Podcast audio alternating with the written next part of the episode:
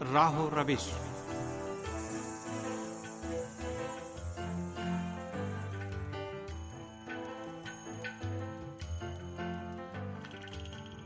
عزیز سامعین، پروگرام راہ روش لے کر حاضر خدمت ہیں۔ پاس سید اور مریم زہرا کا سلام قبول فرمائے سامعین، آج کے پروگرام میں ہم اگست انیس سو ترپن میں امریکہ اور برطانیہ کے ہاتھوں اس وقت کی ایرانی حکومت کا تختہ الٹنے کی ماہیت کا جائزہ لے رہے ہیں۔ امید ہے ہمارا آج کا یہ پروگرام بھی آپ کو پسند آئے گا۔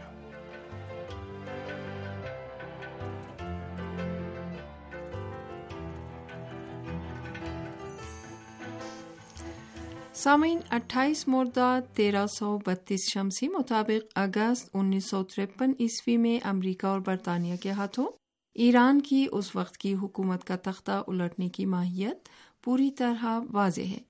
اور اس سے بخوبی پتہ چلتا ہے کہ ایران کے خلاف امریکہ کی دشمنی تسلط پسندانہ اہداف کی حامل ہے۔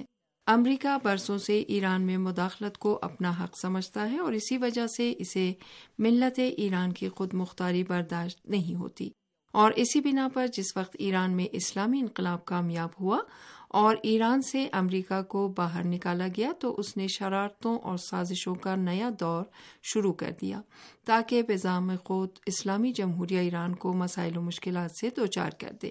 تاریخ کی نگاہ میں اٹھائیس مرداد کی بغاوت نے کودتا کے منصوبہ سازوں کے سیاسی اہداف سے قطر نظر ملت ایران کے لیے امریکہ کی حقیقی ماہیت کو آشکار کر دیا اور یہ ایران کی تاریخ کے ایک تلخ ترین دور اور اغیار کی مداخلتوں میں ایک اہم موڑ کے طور پر درج ہو گیا ہے۔ سی آئی اے کی کاروائیاں اٹھائیس مردہ تیرہ سو بتیس میں مصدق کی حکومت گر جانے اور اس کی جگہ ایک نئی استبدادی حکومت کے لے لینے کا باعث بنی۔ شاہ کی حکومت نے اس کودتا کے بعد تیل کی صنعت کو قومیائی جانے کو منسوخ کر دیا۔ تیل نکالنے کا عمل دوبارہ شروع کر دیا اور ایران کو علاقے میں امریکہ کے ایک مہرے میں تبدیل کر دیا۔ امریکہ کی خارجہ پالیسی کے ماہر ڈیوڈ ولیم پیئر اپنی ایک تفصیلی رپورٹ میں ان اقدامات کے بارے میں جو ایران میں تیرہ سو بتیس کی بغاوت کے لیے امریکہ اور برطانیہ کے فیصلے پر منتج ہوئے، لکھتے ہیں کہ کودتا سے امریکہ اور بزدل شاہ کو فائدہ پہنچتا کہ جو کودتا کی کاروائیوں کے دوران جان بچا کر بھاگ گیا تھا۔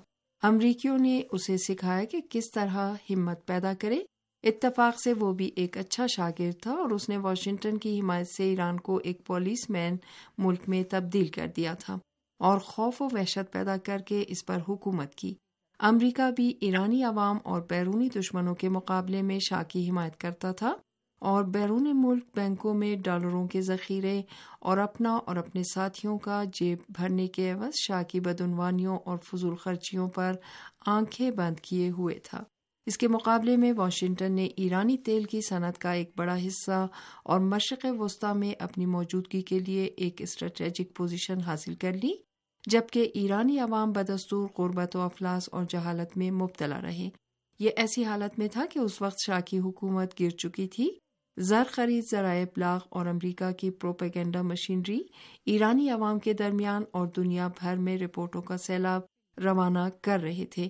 اور بتا رہے تھے کہ شاہی حکومت کے تحت زندگی کس قدر حیرت انگیز ہے۔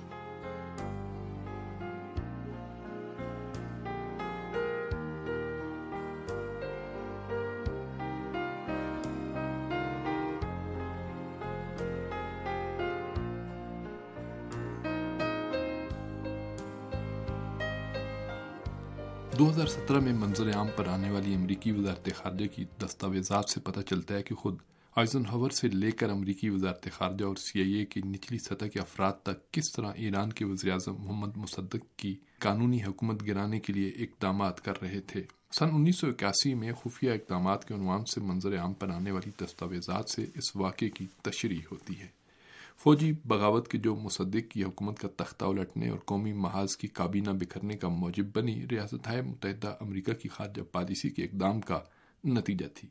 سی آئی اے کو اعتراف ہے کہ اس نے ایران میں سابق سوویت یونین کی موجودگی کے ڈر سے اویاکس نامی کاروائیاں انجام دی ہیں۔ ان دستاویزات میں انیس سو اکاون سے انیس سو چون کے برسوں کے حالات و واقعات کا جائزہ لیا گیا ہے اور کوتاہ سے پہلے کے واقعات مصدق کا تختہ الٹنے اور اس کے بعد کے حالات پر روشنی ڈالی گئی ہے۔ امریکہ کی خارجہ پالیسی کے ماہر ڈیوڈ ولیم اپنی رپورٹ کے ایک حصے میں لکھتے ہیں کہ امریکہ انیس سو ترپن کے برسوں اور شاہ کی واپسی کے دور کو دوبارہ واپس لانا چاہتا تھا۔ وہ ایسا کیوں نہ کرے کیونکہ امریکہ نے شاہ ایران کے ساتھ پچیس برسوں تک تیل، ہتھیار اور ایٹمی پروگرام کے میدان میں زبردست سودا کیا تھا۔ یہاں تک کہ انیس سو اناسی میں انقلاب آ گیا اور اسی بنا پر واشنگٹن ایران کی موجودہ حکومت سے نفرت کرتا ہے اور اس کا تختہ الٹنا چاہتا ہے۔ گزشتہ چالیس برسوں سے ایران امریکہ کی شدید اقتصادی پابندیوں میں ہے اور واشنگٹن کئی اشروں سے تہران کو جنگ اور تمام آپشن میز پر ہونے کی دھمکی دے رہا ہے۔ وائٹ ہاؤس ایران کے اندر بھی عدم استحکام پیدا کر رہا ہے اور ایم کے او جیسے دہشت گرد گروہوں کے ذریعے حملوں کی حمایت بھی کرتا ہے۔ باوجود اس کے کہ منافقین کے نام سے معروف ایم کے او دہشت گرد گروہ امریکی وزارت خارجہ کی تیار کردہ دہشت گردوں کی فہرست میں شامل تھا، لیکن دو ہزار بارہ میں امریکہ کی سابق وزیر خارجہ ہیلری کلنٹن نے اس گروہ کو امریکہ کی دہشت گردوں کی فہرست سے حذف کر دیا۔ جان بولٹن سمیت بعض امریکی سیاستدان اور ٹرمپ کے ذاتی وکیل روڈی جولیانی بھاری رقم کے بدلے اجتماعات میں اس گروہ کو تقریر کرنے کی اجازت دے رہے ہیں اور سیاسی کھیل میں باقاعدہ کود پڑے ہیں۔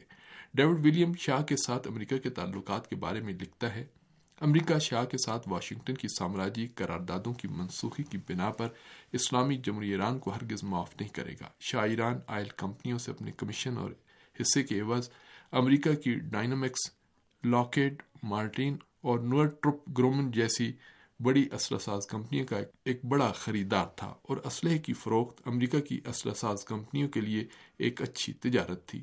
امریکہ کی خارجہ پالیسی کے ماہر کا کہنا ہے، جس وقت تہران میں امریکی سفارت خانے پر قبضہ ہوا، تو طلبہ نے اس کا نام جاسوسی کا اڈا رکھ دیا اور یہ نام وہاں امریکی جرائم کی بے شمار دستاویزات کے پیش نظر پوری طرح صحیح تھا۔ آج بھی متعدد ایسے دستاویزات اور ثبوت اور شواہد موجود ہیں جو امریکہ کی گزشتہ پالیسیوں کی یاد دلاتے ہیں۔ امریکی صدر ٹرمپ کا کہنا ہے کہ ایران کے ساتھ سمجھوتا تاریخ کا بدترین سمجھوتا ہے۔ امریکہ وہی پرانا سمجھوتا چاہتا ہے جو واشنگٹن نے شاہ ایران کے ساتھ انیس سو ترپن سے انیس سو اناسی کے درمیان کیا تھا۔ وہ سمجھوتا تاریخ کا بہترین سمجھوتا تھا۔ امریکہ اس سلسلے میں اسلامی نظام سے مقابلے اور سافٹ وار کے میدان میں تین اسٹریٹجک آداب پر عمل کر رہا ہے۔ پہلا مقصد ایرانوفوبیا کا پروپگنڈا کر کے اسلامی نظام کی حیثیت کو ختم کرنا۔ دوسرا مقصد بیکار اور ناکار آمد ہونے کا پروپگنڈا کر کے اسلامی نظام کا اعتماد ختم کرنا۔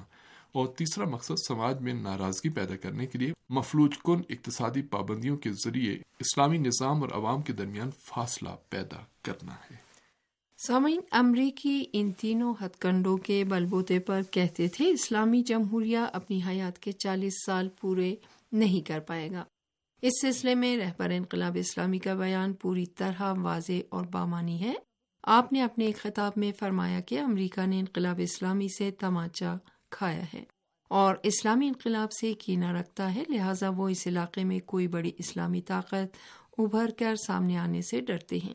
جو اس علاقے میں ان کے مفادات کو پوری طرح چھین لے۔ وہ چاہتے ہیں کہ ایسا نہ ہو، وہ اس سے ڈرتے ہیں اور اس کے مد مقابل سفارائی اور محاذارائی کرتے ہیں۔